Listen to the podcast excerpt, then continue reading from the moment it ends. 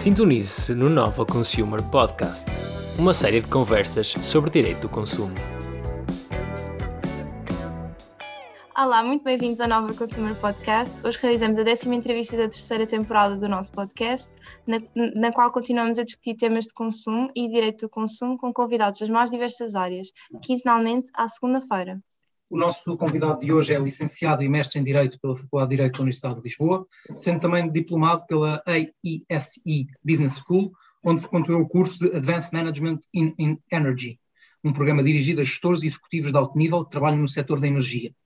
Toda a experiência relevante nas mais variadas áreas do direito público, exerce prática especializada no setor da energia, assessorando entidades públicas e privadas na estruturação e desenvolvimento de projetos e operações nesta área, com particular enfoque nas energias renováveis. Atualmente é sócio do Departamento de Direito Público da Servo e Associados, coliderando ainda a equipa de projetos da Sociedade, na Sociedade essa onde se encontra desde 2004. Marco Carpico, muito bem-vindo. Boa tarde, obrigado por esta, por esta oportunidade. O, o, o, gosto é todo nosso. O meu nome é Guilherme Oliveira Costa, investigador do Nova Consumer Lab, e farei esta entrevista com Leonor Gamboa Machado, igualmente investigadora no Nova, no Nova Consumer Lab. Muito bem, vamos a isso. Pronto, já sabem que podem seguir-nos no LinkedIn, Instagram e Facebook, bem como enviar-nos dúvidas ou, ou, sugestões para o nosso e-mail novaconsumerlab.novalaw.nl.pt. Antes de mais, Mark Kirkby, muito obrigada por ter aceito o nosso convite. Estamos certos que será uma conversa muito prazerosa para nós e do maior interesse para todos os nossos ouvintes. Vamos lá ver. Vamos começar por uma rubrica do nosso programa em que colocamos questões aos nossos convidados para uma resposta rápida. A nossa primeira pergunta é: como advogado, qual é a pergunta que os seus familiares e amigos lhe fazem com mais frequência e que está fora da sua área de prática? Os meus familiares e amigos devem achar que eu não sou advogado. São sempre perguntas ou que têm a ver com um vizinho que querem tramar, ou que está a tramar, ou com heranças, ou com coisas. Eu já expliquei várias vezes que sou um advogado de outro tipo, direito administrativo, que é uma coisa que para eles é, é chinês e, portanto, eu acho que ainda há gente que desconfia se eu, sou, se verdadeiramente sou advogado ou se outra coisa qualquer. E eu, eu, acredito que sim, porque nós, eu acho que nós, isso é uma coisa que começa no início da nossa carreira e se calhar nunca acaba. Quando somos advogados, somos advogados de tudo.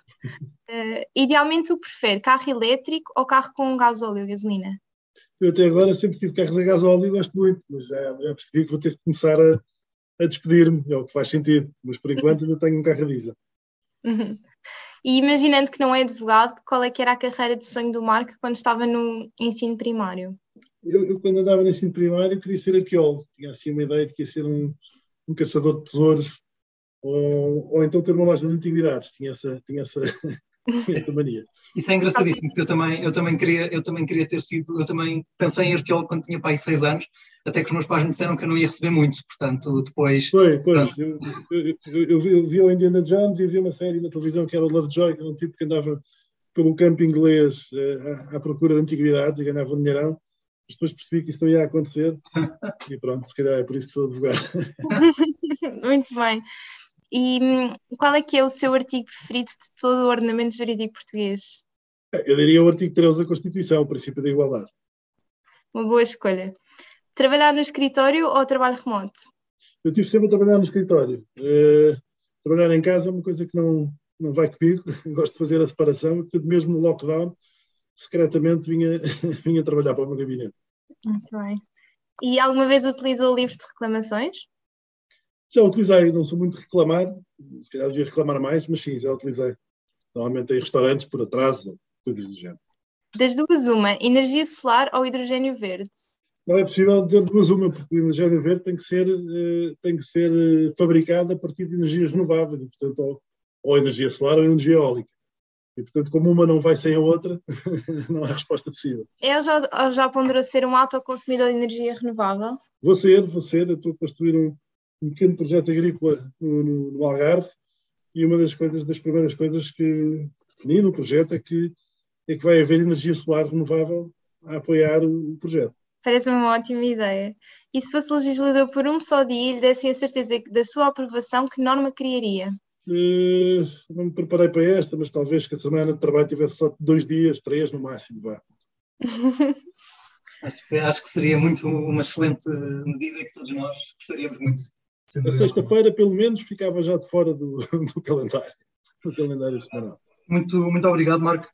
Passamos agora à segunda parte do programa, com um pouco mais de tempo para aprofundar as questões e indo ao, ao encontro do tema principal da nossa entrevista de hoje, está relacionado com, com o autoconsumo uh, de, energia, de energia renovável.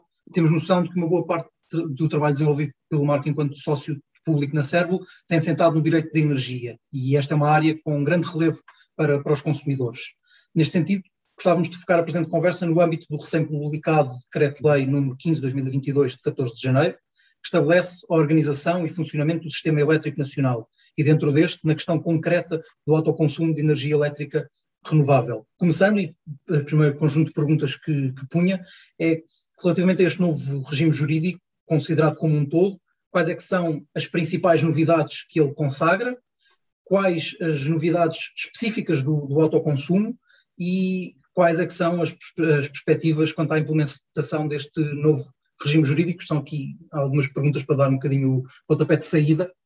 Sim, uh, o diploma é um diploma muito extenso, uh, procurou integrar um conjunto alargado de atividades do, do, Sistema Elétrico Nacional que estavam dispersas por muitos diplomas, e, portanto, só esse esforço de codificação já é, já é um passo muito, muito importante, né? num cenário em que nós sabemos que a legislação do setor elétrico é muito dispersa, porque há muitas áreas a regular e, e muito direito regulatório, eu vejo logo um ponto importante de codificação, de, de sistematização do diploma.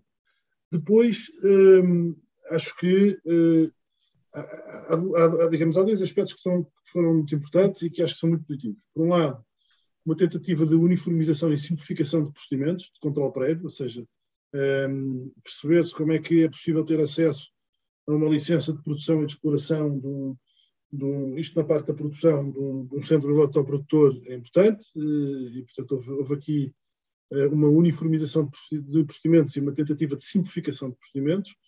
E, por outro lado, há, há um segundo problema hum, muito importante com que o desenvolvimento das renováveis se debate neste momento, que é o problema da escassez de acesso à rede, ou seja, hum, a capacidade de ligação de novos projetos à rede é limitada, é escassa, eh, por isso há leilões eh, de atribuição dessa capacidade que são muito competitivos e há uma grande fila de espera de novos projetos eh, de promotores privados para tentarem ligar à rede, para, para poder injetar energia renovável na rede, e houve aqui uma tentativa de criar mecanismos que otimizassem uh, a possibilidade de injeção de energia na rede, nomeadamente soluções como a, a, a hibridização, ou seja, a possibilidade de parques solares estarem, digamos, casados com parques eólicos, utilizando o mesmo ponto de ligação à rede, situações de, de, de apoio ao, ao, reequipamento, ou seja, substituição de, de, por exemplo, painéis solares de tecnologia mais antiga por, por painéis solares aos centros eletroprodutores mais avançados do ponto de vista tecnológico,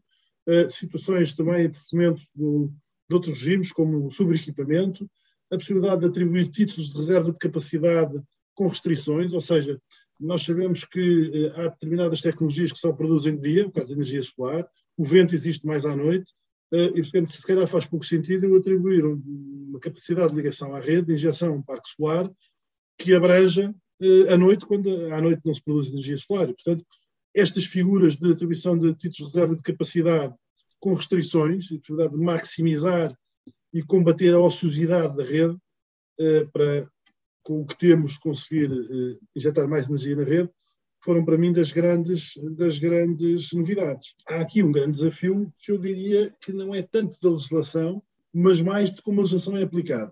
Ou seja, é certo que a legislação ainda tem falhas e, e, há, e sempre que há uma codificação de um diploma tão ambicioso, que há aqui uma fase de compreensão do diploma e vai ser preciso, porventura, até algumas ligeiras retificações e afinamentos, porque, é, é, digamos, o, trabalho dos, dos juristas é, a compreender o diploma está a destapar algumas falhas que é preciso, que é preciso corrigir, eh, afinamentos, diria eu, eh, mas há um problema de fundo, eh, que não é um problema só do setor elétrico, é um problema do país, que é o problema da burocracia administrativa.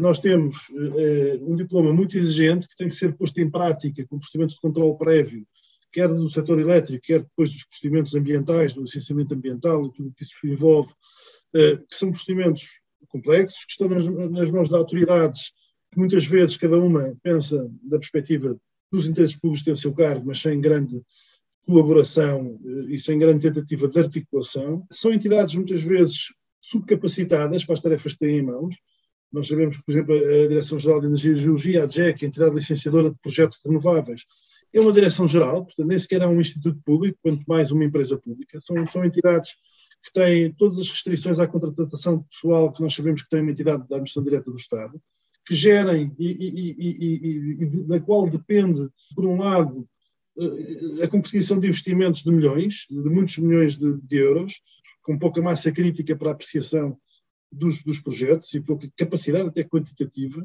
E, portanto, eu acho que aí eh, há ainda muito caminho a fazer. Por um lado, na capacitação destas entidades, porventura até transformando a JEG numa, numa, numa, num outro tipo de entidade mais, mais eficaz, e, por outro lado, uma simplificação do procedimento administrativo. Ou seja, as, as administrações têm que ser mais amigas deste tipo de projetos, porque estes projetos são fundamentais para a transição energética e para nós conseguirmos concretizar as nossas metas de, de transição energética e de, de descarbonização da economia. E, paradoxalmente, por exemplo, a APA, que tem aqui uma, uma importância fundamental, porque intervém, está no caminho crítico dos projetos por causa dos licenciamentos ambientais e dos procedimentos de avaliação do impacto ambiental, é das entidades que mais resiste à implementação dos projetos. Portanto, há aqui este paradoxo que é, é, é os investimentos nas renováveis, que são, que são metas com que nós nos comprometemos para a transição energética e para a descarbonização da economia, têm como grande tração, como grande resistente, a, a entidade do ambiente, que, é, que, é suposto ser das mais interessadas em que essas metas se cumpram. Portanto, eh, mas não é só a APA, obviamente que há aqui problemas eh, com os municípios, que têm também aqui uma intervenção importante e que por vezes tentam que os projetos não sejam desenvolvidos nesse município, mas, mas noutros, no município do lado, porque há algumas resistências à implementação de, de, de torres eólicas, de, de, painéis solares.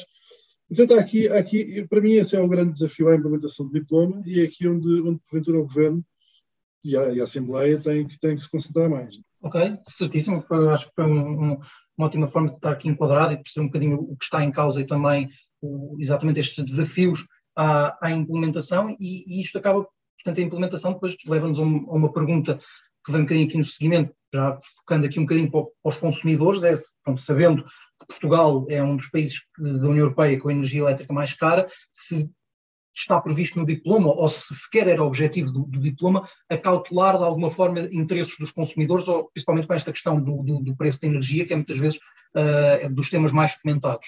Bom, eu acho que o tema dos, da defesa dos consumidores, uh, no que se refere ao sistema elétrico, anda muito à volta com o autoconsumo, com os esquemas de autoconsumo, em que os autoconsumidores são, por um lado, produtores, portanto, é reconhecido o direito a autoproduzir energia, energia que, que, que consomem, e esta, esta figura do autoconsumo de energia elétrica, aliás, já uh, se alargou para o gás. Uh, não, não interessa falar nisso aqui, porque estamos a falar do sistema elétrico, mas o Sistema Nacional de Gás, que também, a legislação do Sistema Nacional de Gás também foi revista, e também, isto casa com o hidrogênio verde, também foi introduzida a figura auto, da autoprodução, da produção descentralizada e do autoconsumo de gases renováveis. Portanto, eu hoje em dia posso ter uh, painéis solares ou torres eólicas mas sobretudo painéis solares, é a tecnologia mais próxima do, do, do autoconsumidor individual, digamos assim, a abastecerem a minha casa, o meu condomínio, a minha, a minha indústria, mas se eu, por exemplo, for uma indústria eletrointensiva, também posso ter um, um eletrolisador uh, associado a um, um parque de, de, painéis solares que produz a energia verde, digamos assim, e posso autoproduzir uh, gases renováveis para alimentar o meu consumo de gás, coisa que até agora era impossível, como sabem, Hoje em dia a Rede Nacional de Gás é monopolista no fornecimento de gás natural às empresas. E, portanto, o autoconsumo é muito importante, faz, faz o seu caminho, quer para os consumidores individuais, aí no autoconsumo individual, ou no autoconsumo coletivo mais associado aos condomínios. Vê-se hoje muitas soluções de autoconsumo solar em condomínios, e em que, portanto, os condóminos conseguem associar para partilhar a energia produzida a partir dos, dos, dos painéis que estão instalados nos seus telhados, e por isso aí, eh, pronto, e a legislação que era que existia, que era esta, que não é muito diferente da que estava em vigor, eh, que era que portanto, entrou agora em vigor com o novo diploma do SEN, tem a preocupação de proteger os consumidores, os autoconsumidores produtores, que consideram, por um lado, produtores, mas também consumidores, portanto, continuam a ser produtores, mas aos quais são reconhecidos os direitos dos consumidores, e, e eu acho que isso é muito importante, é, é, porque há, pronto, há a possibilidade de uma certa autossuficiência é, na produção de energia elétrica, e, por outro lado, a possibilidade do autoconsumidor produtor vender à rede os excedentes de energia elétrica que se produzir, o que pode ser muito interessante, em algumas situações pode ser muito interessante. Isto volta também para o, o autoconsumo eh, industrial. É? Portanto, eu acho que o maior potencial do autoconsumo é o autoconsumo coletivo nos condomínios, para além dos autoconsumos individuais nas casas das pessoas que têm vivendas e por aí fora, mas também o autoconsumo industrial, e nós temos visto que as grandes indústrias, as grandes empresas industriais do país estão todas elas a optar por sistemas de, de autoconsumo. Isto, isto leva-nos até aqui, e até antecipando um bocadinho as perguntas que, que, que tínhamos preparado, e estava uma, uma pergunta que é saber quais é, qual é que é Quais é que são os limites para um, para um, para um, para um consumidor, para uma pessoa individual, uh, ou pessoa individual não, para um autoconsumidor, quais é que são os desafios e, e os limites que ele tem na, na produção de, de, de, através do autoconsumo e também quais é que são as principais vantagens que ele tem face a um modelo mais clássico de, de abastecimento de energia.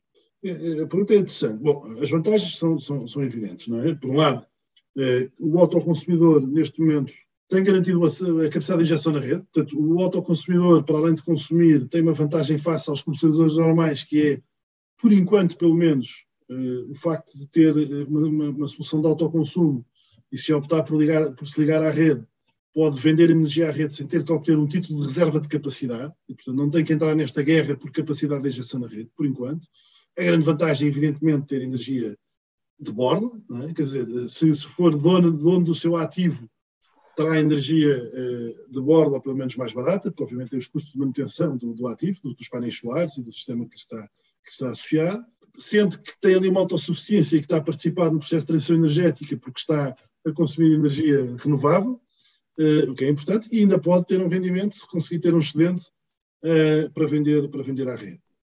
E, portanto, não há limites. Por enquanto, obviamente que quanto maior for o parque solar, se eu tiver muitos painéis, já posso ter uma, uma, um centro eletroprodutor que produza uma determinada potência que já obriga a procedimentos de controle prévio mais, mais, mais exigentes. Se eu tiver um centro eletroprodutor acima de um megawatt pico, já tenho que ter uma licença de produção, enquanto se eu for apenas um pequeno produtor com 30 watts, não tenho, não tenho sequer de, de, de fazer nada, não tenho que fazer uma comunicação para ele. o grande desafio é, é, é, o desafio das renováveis para, para o sistema, não é? que é, se toda a gente for autoconsumidor, a rede deixa de ser economicamente viável.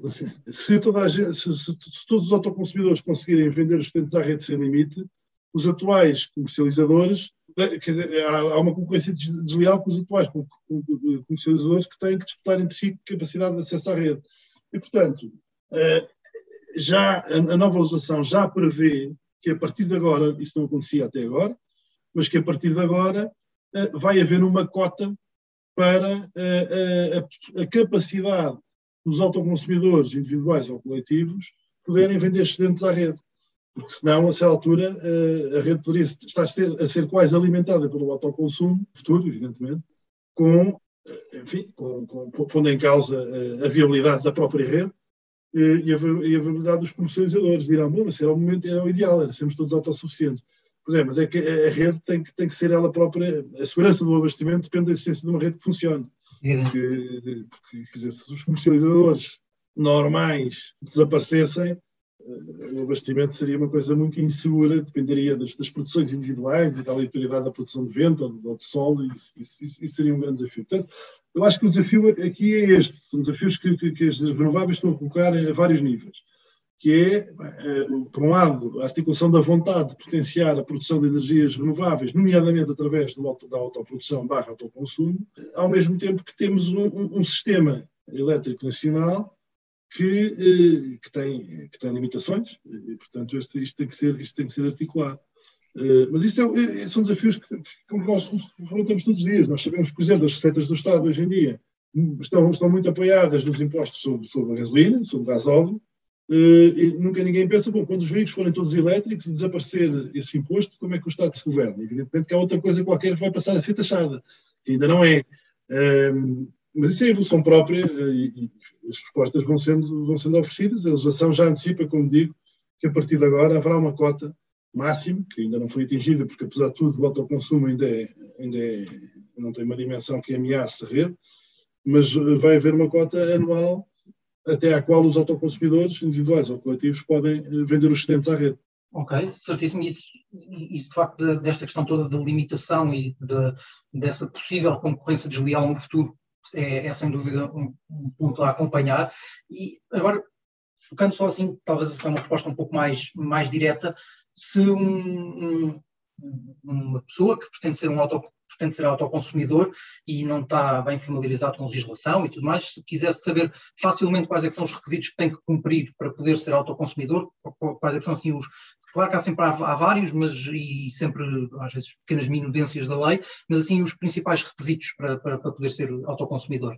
Não, é, quanto mais. Eh, não é fácil, como tudo em Portugal, a burocracia e, sobretudo, em, em áreas que, colocam problemas, aliás, de segurança, há sempre uma regulação intensa. Não é fácil para uma pessoa individual uh, conseguir ser uh, autoconsumidora. Do ponto de vista do controle prévio, se eu estiver a falar de, de, pôr um ou dois painéis solares em cima do meu telhado, realmente os procedimentos administrativos estão muito simplificados e, e, e, abaixo dos 30 watts nem sequer é preciso comunicação prévia. Mas eu diria que se alguém quiser ser autoconsumidor, vai ter que, evidentemente, entrar em contato com um comercializador. Todos os comercializadores estão a oferecer uh, aos, aos, aos consumidores soluções de autoconsumo e, portanto, eu acho que as duas opções que se colocam um autoconsumidor, eh, quem quer ser autoconsumidor, são, são as seguintes. Por um lado, se vai comprar painéis solares, e, é evidente que quem vai vender os painéis solares vai tratar da burocracia uh, regulatória uh, inerente à instalação dos painéis, e se tiver ligação à rede, mais ainda. Se, se, se, se, eu quiser ligar os painéis à rede pública para poder uh, vender eletricidade à rede, digamos, é evidente que eu vou precisar da ajuda de um comercializador que, que, que tem soluções otimizadas para esses programas. Portanto, eu diria que há duas hipóteses. Uma é eu comprar os painéis solares a um comercializador que me instala os painéis e eu, a partir daí, giro, giro os painéis e, portanto, tenho só, tenho só fazer um contrato de manutenção. Ou então, há soluções em que, e isto sobretudo é interessante para situações de autoconsumo coletivo, em que há condomínios, em que há um conjunto já alargado de, de autoconsumidores que se vão associar para, para explorar um centro eletroprodutor, que é a, a comercializadora disponibilizar o ativo a essa, a essa a comunidade de autoconsumo coletivo, portanto, no fundo, instala os painéis solares, estivemos a falar de, de, energia solar, e durante um determinado período, digamos que os autoconsumidores vão pagar à, comercializadora um FII pela utilização do, do, ativo que não é seu, que só será seu no fim de um determinado período.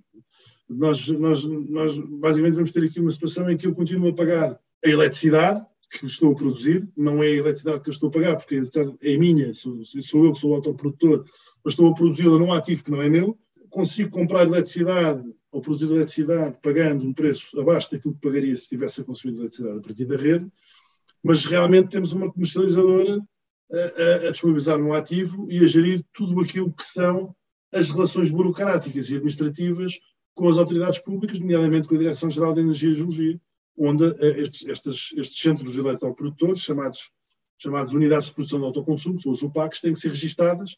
E, portanto, há aqui uma, uma, há inclusive uma nova fileira do negócio que é a fileira da prestação de serviços de, de, de gestão de autoconsumo. Portanto, as comercializadoras, as EDPs da vida, as Iberdrolas, uh, têm uh, soluções em que não só disponibilizam um ativo, que é pago e amortizado pelos autoconsumidores durante uns anos, todas as comercializadoras grandes, não queria fazer publicidade nenhuma em particular, eh, como prestam serviços de gestão do autoconsumo coletivo, gerindo as relações dos autoconsumidores com as autoridades administrativas, que é normalmente aquilo que as pessoas não querem ter, é chatice, é ter mais uma gente chatice na vida para gerir toda a carga burocrática de ligação à rede, de, de relacionamento com, com, o operador da rede, da rede pública e por aí fora.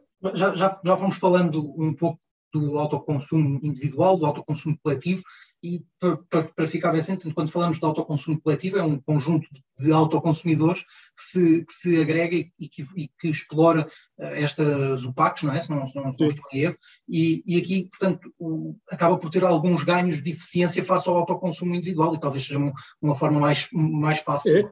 A solução é, é exatamente por isso. Ou seja, o, tipicamente o autoconsumo coletivo resultou da associação de condóminos. Uhum. Uh, os, os, vários condóminos associam-se uh, e, portanto, beneficiam da escala, não é? portanto, conseguem explorar uma, uma central solar instalada no telhado ou instalada nos terrenos de, uma determinada, de um determinado condomínio conseguem mais facilmente produzir quantidades maiores de energia e com isso não só satisfazer mais as suas necessidades, como porventura vender excedentes à rede, eh, ao mesmo tempo que estão a partilhar os encargos pelo central autoprodutor, é? o autoconsumo individual, o autoconsumo individual paga tudo é? e, portanto, assume o risco integralmente desta, desta opção.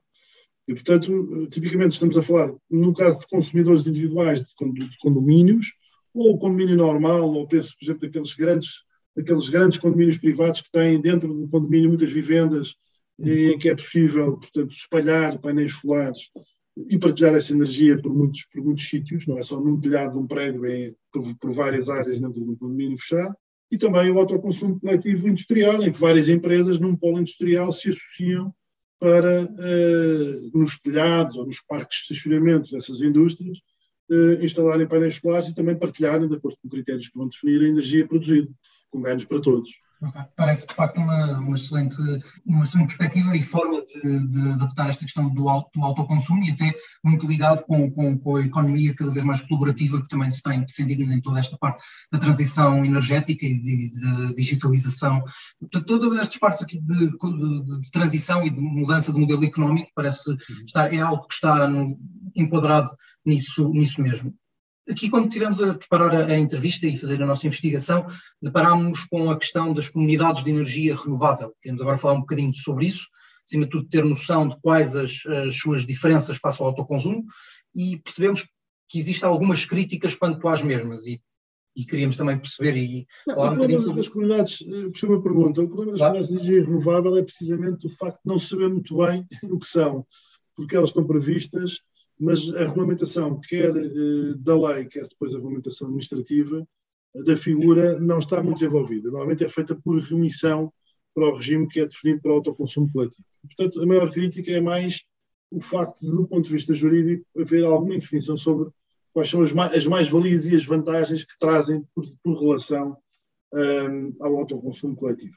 Eu diria que são dois instrumentos para atingir o mesmo objetivo. Portanto, interessa mais perceber qual é o formato jurídico que, que, pode ser mais, mais interessante para cada uma das, das, das, das procuras, para cada uma das, das comunidades que estamos a falar. Do ponto de vista jurídico, a diferença fundamental é que, enquanto a, a, uma comunidade de energia renovável é uma pessoa coletiva jurídica criada, portanto, eu tenho que criar uma empresa, uma cooperativa, ou uma fundação, uma associação para, para uh, gerir a comunidade. Portanto, estamos a falar de uma nova entidade jurídica diferente dos autoconsumidores individuais que surge Posso estar a falar de uma cooperativa de consumidores, por exemplo, que é criada e, que, e em que há cooperantes, eh, mas há uma entidade jurídica que é cooperativa que surge, ou uma associação de fins cooperativos, o que for, enquanto os autoconsumidores coletivos não temos uma nova pessoa jurídica, temos um conjunto de pessoas ou de, ou de empresas que se associam sem forma jurídica específica para aproveitar os mecanismos do autoconsumo coletivo. Há aqui, portanto, uma certa indefinição ainda. Eu diria que unidades de energia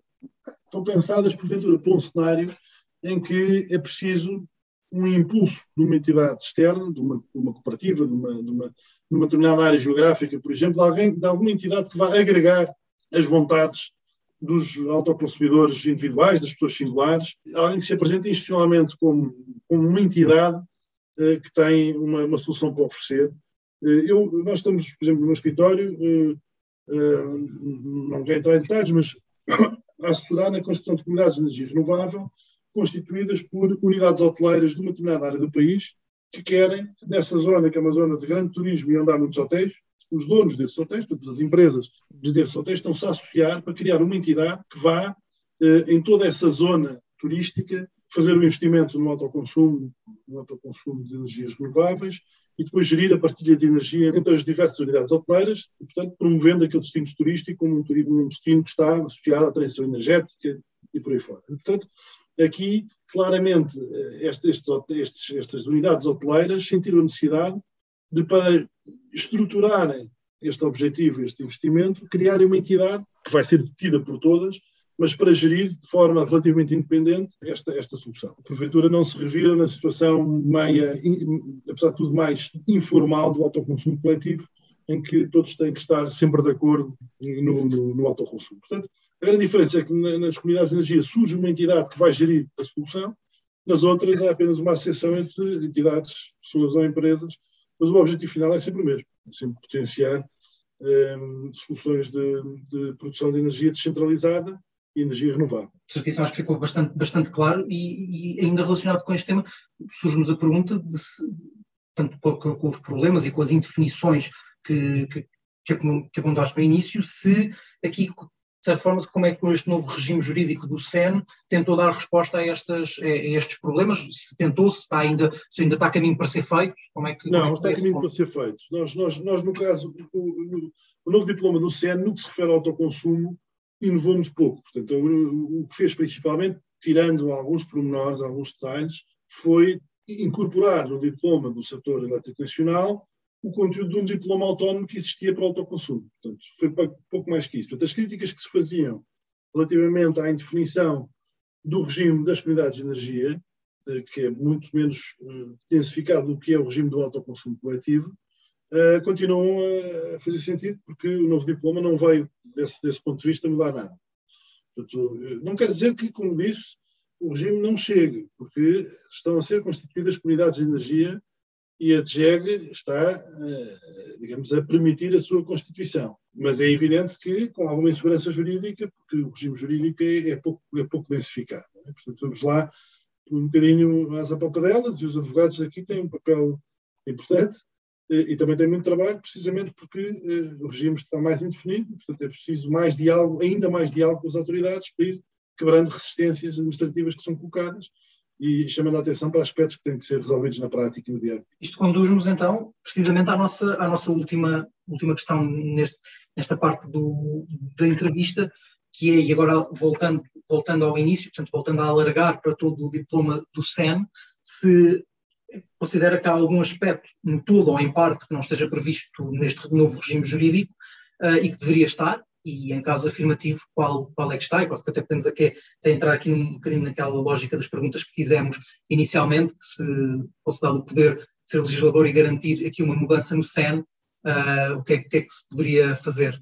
Ah, eu, eu, no SEN acho que, acho que os avanços estão, estão, estão dados. Podia-se efetivamente, por um lado, desenvolver eh, mais o regime das comunidades de energia, para se perceber bem onde é que começa, onde é começam as comunidades de energia e acaba o autoconsumo coletivo, quais são as vantagens recíprocas dos dois instrumentos. Eu acho que eh, o desafio fundamental, mais do que aspectos que não estão regulados, porque o diploma é muito compreensivo e regula todo, todos os segmentos da atividade, desde a produção à comercialização, à, à distribuição, ao transporte. É mais, eh, o desafio agora é mais afinar aquilo que, que veio um bocadinho uh, por, com algumas falhas. Né? como disse, há algumas situações em que os regimes não são completamente claros. As, os, as normas que colocam mais problemas de interpretação estão a ser, eh, digamos, identificadas pelos, pelos operadores. Portanto, os operadores têm convergido, os advogados, os, os, os produtores, os, os, operadores têm convergido na identificação de quais são os aspectos que têm que ser clarificados, porque há aqui algumas dúvidas interpretativas que podem estar no caminho crítico da segurança de investimentos. Eu acho que o governo vai ser sensível a isso e, como é normal em qualquer grande diploma, ao fim dos meses de maturação, saem sempre afinamentos e algumas, algumas, algumas retificações. E, portanto, eu acho que é mais por aí. Como disse desde, desde o início, eu acho que o problema é o que é que está a mais, não é o que falta. Ou seja, o que está a mais são uma teia de procedimentos, sobretudo na área dos licenciamentos ambientais e da intervenção municipal e das CDRs, esta teia de procedimentos administrativos que está no caminho da implementação de um projeto tem que ser simplificada e, e, tem que haver, tem que ser criados instrumentos de que promovam a articulação da, da, atuação destas entidades e do diálogo entre estas entidades, porque senão a, a implementação dos projetos é sempre um calvário. E nós, nós apesar de, de, do solar estar na moda temos uma incorporação de energia solar na rede ainda muito reduzida, portanto, parece que de repente há solar a todo lado, mas a verdade é que o peso da, da energia solar no, no case mix português de energias renováveis é ainda muito reduzido. E, portanto, eu, eu diria que o que há é, é, é, é, é que pegar nesses procedimentos e simplificá-los e depois também consciencializar as entidades públicas de que eh, a transição energética e a energia verde devem levá-las a pôr de lado algumas, alguns algumas resistências burocráticas e a defesa da sua capela, digamos assim, eh, e porventura, como disse também, repensar a JEG. Ou seja, eu acho que a JEG pede mais à JEG do que ela pode dar enquanto direção-geral. A JEG devia uh, ser claramente transformada ou num instituto público, ou numa agência, ou numa empresa pública, mas uh, não, pode, não podemos ter projetos de valor de investimento tão elevado e tão sofisticados a, a estarem a, a, ser, digamos, coordenados do ponto de vista administrativo por uma entidade que tem pouca gente e que tem, eh, digamos, as, as, as, as limitações próprias de um, de, um, de, um, de um, organismo que está dentro da administração direta do Estado. Obrigadíssimo, Marco. Acho que ficou bastante claro estas,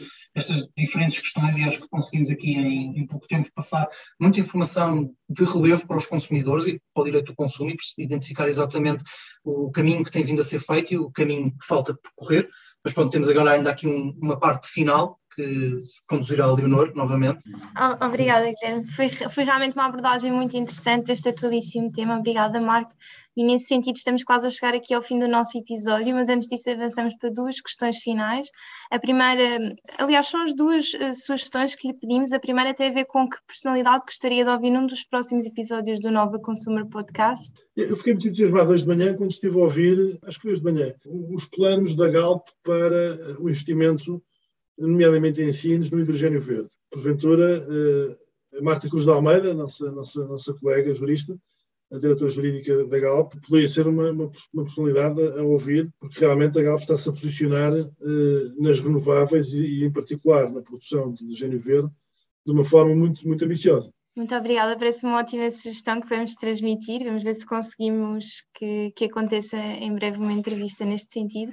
A nossa uh, segunda e última pergunta, ou, ou, neste caso solicitação de sugestão, tem a ver com tem a ver com uma vertente mais cultural. Eu não sei se tem algum livro, alguma série ou algum filme que tenha alguma ligação à nossa conversa que nos gostasse de deixar a propósito da matéria que temos vindo aqui a discutir. Talvez, enfim, eh, tem a ver com os os problemas mundiais da, da, da transição económica e da transição energética, mas talvez o documentário sobre o Bill, o Bill Gates, que está na Netflix, Inside Bill's Brains, possa ser. Eh, é, é uma coisa muito interessante, porque eh, pensa, pensa aos problemas que existem, numa lógica de, de encontrar soluções radicais, muitas vezes que parecem absolutamente ficção científica, mas que depois a história vai mostrando que, é, que são mesmo possíveis de implementar e, e, com grande preocupação também na área da transição energética. Parece-me uma ótima sugestão. Muito obrigada, Marco. Assim terminamos mais um episódio do Nova Consumer Podcast. Agradecemos mais uma vez ao Marco Kirkby pela disponibilidade. Foi um gosto tê-lo por cá. Eu é que tive imenso gosto de colaborar e desta conversa, foi muito interessante. E já sabem, podem enviar-nos as vossas questões para o e-mail novaconsumerlab.novalog.onl.pt e seguir-nos nas nossas redes sociais com mais conteúdo direito do consumo. Até um próximo episódio.